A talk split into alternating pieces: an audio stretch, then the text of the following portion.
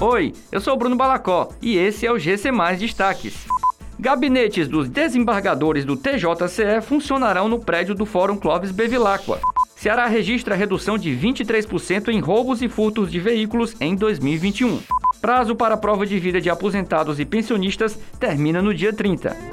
O Fórum Clóvis Bevilacqua em Fortaleza vai abrigar os gabinetes de desembargadores do Tribunal de Justiça do Ceará. O mesmo local também acolherá a sala do órgão especial e das sessões das câmaras.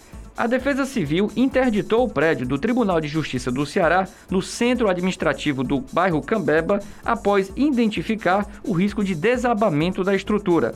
O local sofreu um incêndio de grandes proporções durante a madrugada e a manhã do dia 6 de setembro. Durante os oito primeiros meses de 2021, o trabalho integrado das Forças de Segurança do Estado culminou na redução de 23% no número de roubos e furtos de veículos no Ceará.